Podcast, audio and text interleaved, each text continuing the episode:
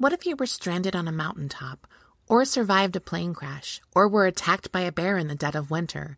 These might sound like action movie plots, but for an unlucky few, these stories were all too real. Against the Odds is a podcast from Wondery that tells mind-blowing, edge-of-your-seat survival stories filled with adventure and bravery, perseverance, and tragedy.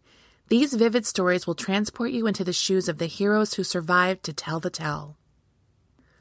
Like the Alaska bear attack, a backcountry ski trip with three friends that turned into a living nightmare when they unknowingly skied over a den and awoke a mother bear and her cub from hibernation.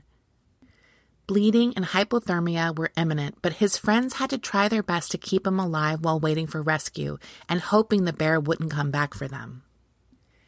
Each episode will remind you about the unshakable human drive to survive and the inspiring bravery of the heroes who helped. You're about to hear a preview of Against the Odds. While you're listening, follow Against the Odds wherever you get your podcast. You can listen ad-free on the Amazon Music or Wondery app.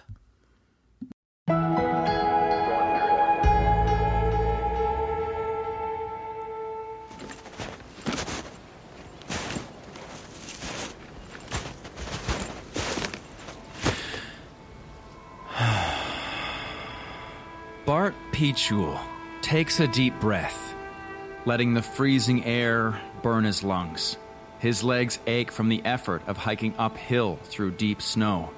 As he exhales, his breath clouds in front of him, and he can't help but smile. It's early afternoon on February 6th, 2021, 10 miles outside of Haines, Alaska.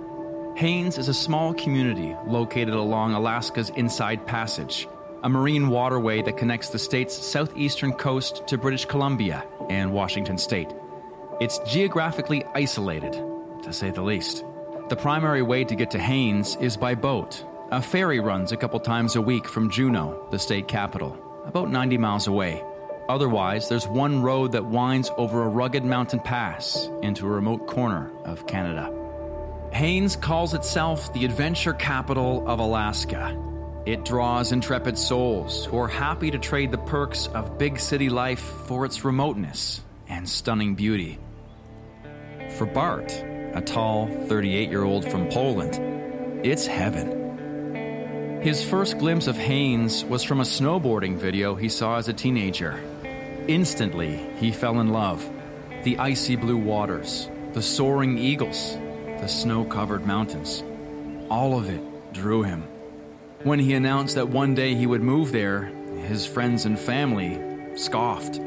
But in 2013, at the age of 30, that's exactly what he did. And it's been everything he dreamed it would be. He's happiest where he is right now, in unspoiled backcountry, far from civilization, surrounded by towering hemlock and spruce trees, traversing over pristine snow. Ahead of him, his friend Jeff Moskowitz trudges up the incline. They're planning to follow the ridge above the tree line and then make their way back down. Moskowitz has his skis strapped to his backpack as they hike.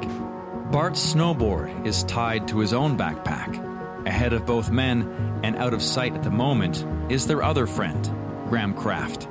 The three men have been friends for over five years and logged hundreds of hours in the backcountry, both together and separately. As Bart continues to climb, he spots something brown and furry about 50 feet in front of him. It's a little bigger than a soccer ball. He squints, trying to see what it might be. He can't tell for certain, but he's pretty sure it's a porcupine. Then he stops short the porcupine is getting bigger and bigger as more of it emerges from the snow. A jolt of adrenaline surges through him. That's no porcupine.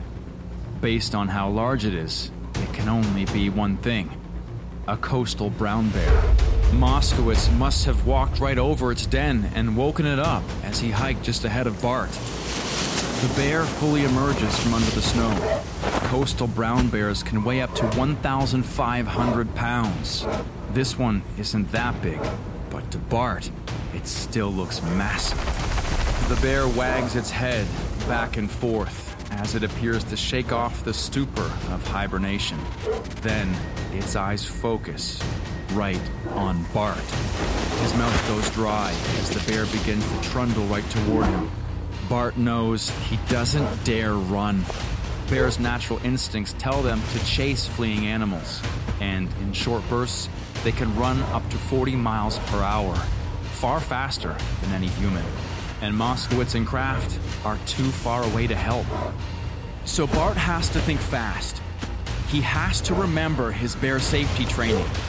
Because if he makes one wrong move, one mistake, this bear could easily kill him.